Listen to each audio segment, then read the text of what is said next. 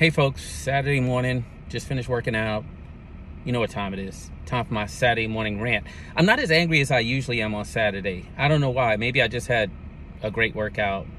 Um, so if this rant sounds less ranty, is that a word? Just humor me.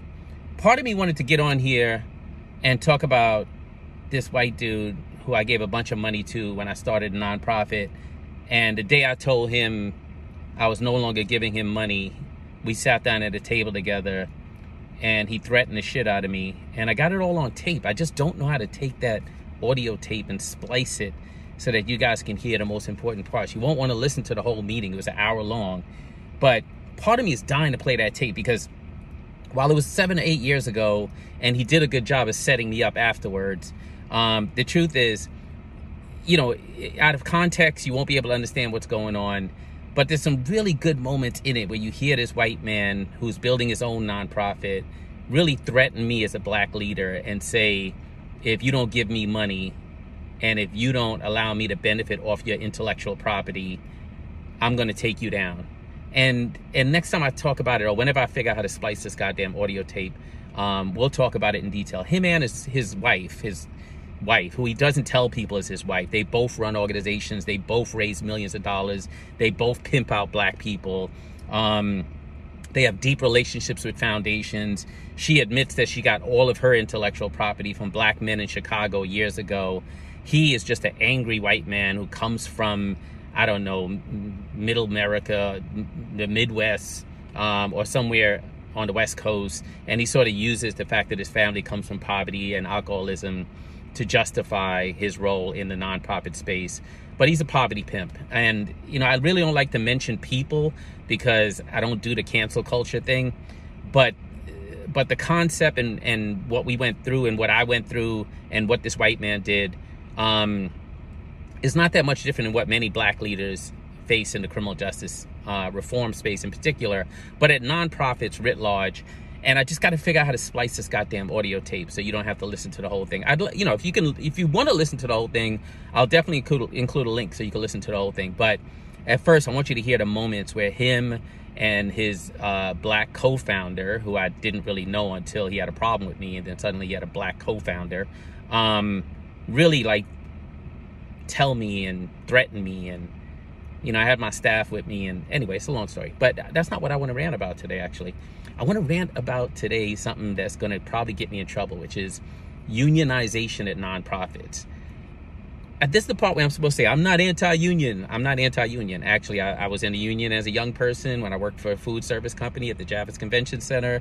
I have a brother who's in a union. I get that when you work uh, for an employer and they're paying shitty wages, you get together, you try to guarantee health benefits many employers are going to try to squeeze every penny out of uh, profit and so on.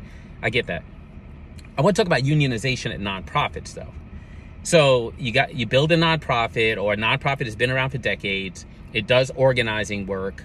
Um, during the George Floyd moment and moments before that, where it was time for the changing of the guards, mostly white women who ran these nonprofits were being pushed out. Uh, DEI was like the new thing. Um, it was time to, to, have black leadership in place. Organizations were going through changes. People were hiring black people and sprinkling them about, you know, so they could check the box. Didn't have to be black people who knew how to do the job, just like I got black people on staff. Foundations rightfully were asking about the racial makeup uh, of staff at nonprofits, but unfortunately, the unintended consequences of that was that a lot of people were hired who honestly didn't even know how to do the work that they were doing. So I'll start out by saying when I built a nonprofit, I paid everyone at least $58,000 per year, at least. So bottom line staff, and then on up from there. So I think that the pay was equitable. But if it wasn't, people would come to me and say, hey, I think I need to get paid more. And we'd have a conversation and I'd tell them why I thought that they were right or why I thought they were wrong. As long as they weren't making an argument that was weak, like, hey, these other people make this amount and I make this amount. That can't be the full argument. That can be part of the argument. But if you're not making a case that you bring value to the work. I don't want to hear that shit. Like, I got limited resources for unlimited need. And guess what? You're not my priority more so than the people who I get money to help. Like, you're not sitting in Rikers in a hot ass cell, fucking dying and getting beat up by correction officers. I know you need more money, but like, we're going to have a conversation about what your value is. So what I've been seeing as a consultant to nonprofits is uh, you'll have like four or five people on staff. They're usually like the organizer type. Um, they're usually like the abolitionist type. They're usually like the super aggressive type. And I don't mean that to disparage all abolitionists. I'm just saying, you guys know what the fuck I'm talking about. Like, you know what I'm talking about. The people who are fucking over the top, like fucking fringe, like don't give a fuck what it takes. Everybody's the enemy. And so what I see is that those people are so scary to the leadership, but also scary to their colleagues, that they convince their colleagues that they should unionize. Except unionization for them means that suddenly the leadership of the nonprofit becomes the enemy. So all the vitriol, all the the venom, you know, all of the sort of acrimonious sort of approaches they could think about that maybe they should be reserving for the people who create policy and practices that they're supposed to be fighting against is suddenly reserved for the leadership of the nonprofit. Now, can nonprofit leaders do better? Yeah, they could do better. All human beings can do better. What the fuck?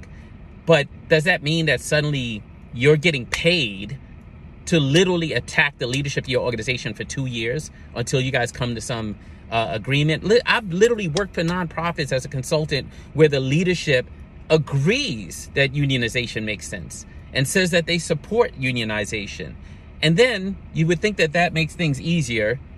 The truth is that it doesn't. The truth is that the those five to six fucking people convince the entire staff that the leadership is the enemy and that we got to do whatever it takes to like break the leadership and to unionize so that we can all make more money.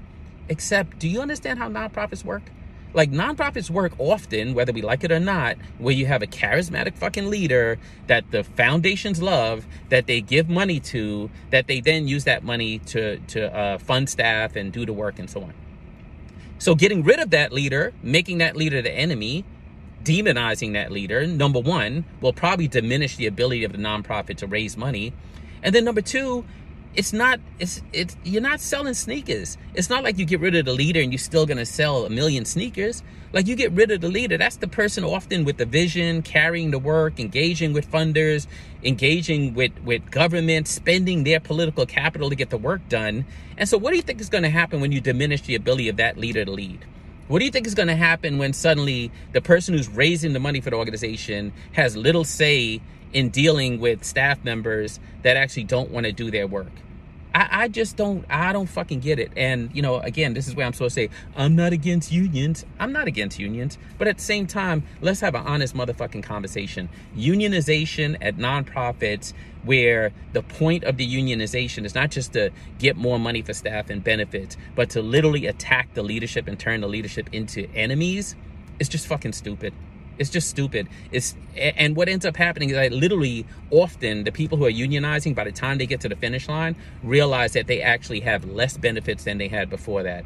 So how about you just sit the fuck down with the leader have a conversation, explain what the challenges are, learn a little bit about what it takes to fundraise and how much fucking tap dancing they have to do for foundations, how much fucking ass kissing, how many times they got to walk into elite fucking institutions and not really be themselves so they could raise money so that they could pay your fucking salary. Have a little bit of fucking humility, have a little bit of fucking like I understand or at least I want to understand before you decide that the leader of the nonprofit is the problem. Some leaders are a fucking problem. Most of them are not.